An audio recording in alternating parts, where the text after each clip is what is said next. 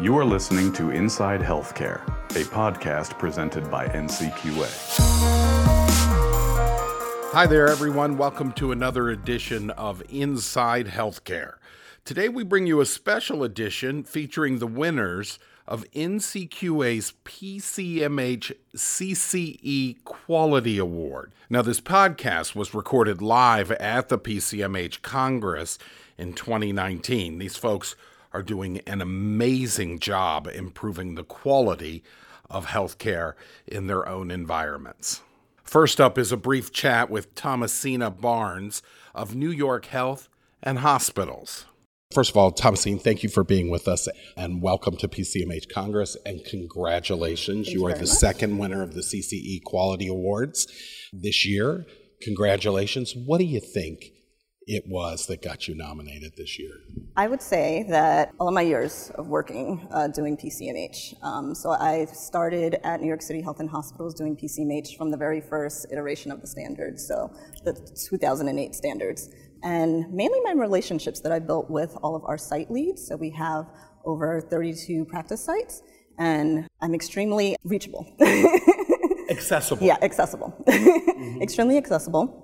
So people know that they can reach me via, you know, like a text messaging or by phone, or if I need to make, you know, uh, practice visits, um, I'll do that, and they can always reach me like after hours. So I think it's a lot of that, um, and then just my knowledge about PCMH. Let's start. Why don't you describe uh, how many practice you, you practices you have, and and how many have achieved recognition, and uh, sort of give us the update of what's going on in New York City Health. There are currently 32 practice sites that um, are 2014 level three recognized, and there will be a few more that will be added under the 2017 standards.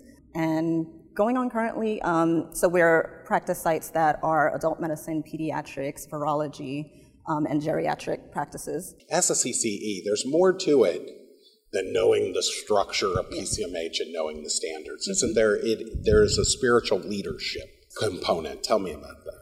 So I would say, in terms of being a CCE to practice sites, um, besides just knowing all of the standards, the ins and outs of things like that, you have to be able to explain them to the practice sites and to the site leads, because it's we mainly work with site leads that are then going back to their individual practices um, and and coaching their practices. So coaching the providers, coaching the administrators, coaching the leadership on what needs to be, you know, met for the application standards and then for transformation overall. So me being a CCE and having that close relationship with all of my site leads helps them to be able to grow, learn PCMH better, and to be able to convey that to their practice sites. Why do you do this type of work? What what drives you?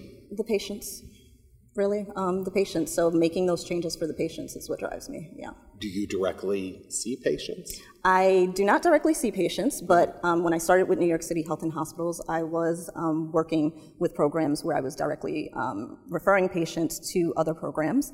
Um, so I having that touch point with with patients and seeing how I've impacted their lives has helped me a lot.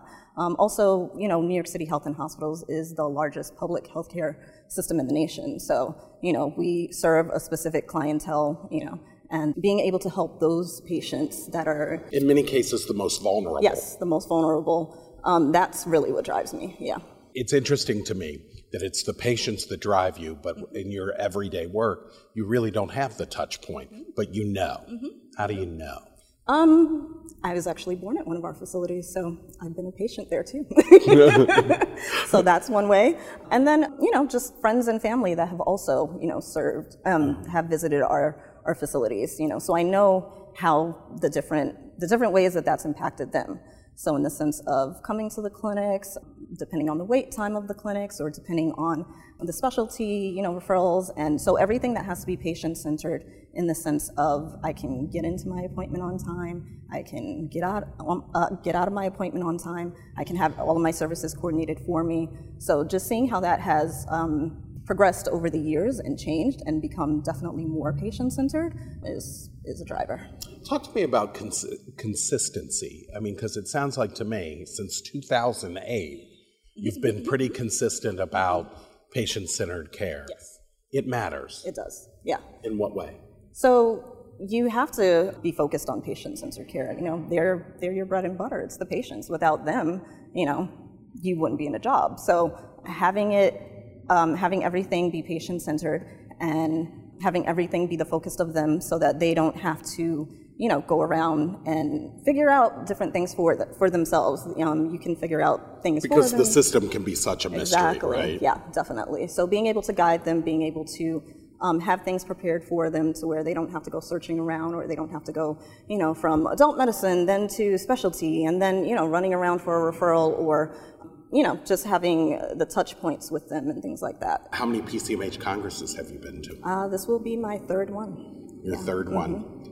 Tell me what you think of PCMH Congress. I love PCMH Congress. Um, it definitely allows you to get to learn from um, other practice sites and other, you know, people that are all across this nation. Um, so it's it's so valuable to hear the different things, you know, that are going on and to learn from them in terms of, you know, oh, that's something that I didn't think of that I can, you know, institute into my healthcare system and that our practices would benefit from. So, yeah, it's been really valuable for that. Thank you very much, Thomasene Barnes of New York City Health and Hospitals. Congratulations. Thank you so much. You deserved it. Thank you. Speaking of New York Health and Hospitals, one of their top leaders will join us for Quality Talks 2020.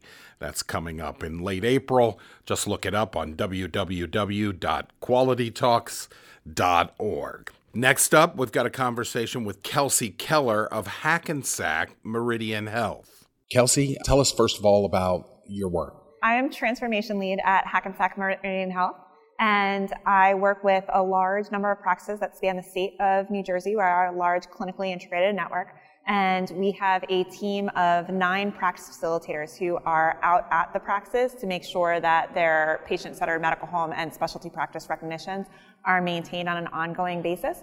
So something that I had done at the end of last year is I had put together a book based on the annual reporting standards, and it had a checklist of what we wanted to collect back from the practices on a monthly, uh, quarterly, and annual basis to make sure that we were really having that touch point to ensure that they were living the uh, the PCMH stream. We do a couple of other check-ins on our own, so that this way we know when we come up on annual reporting or the transformation process for those who are going through the transformation process that they are truly adhering to the standards that is a medical home.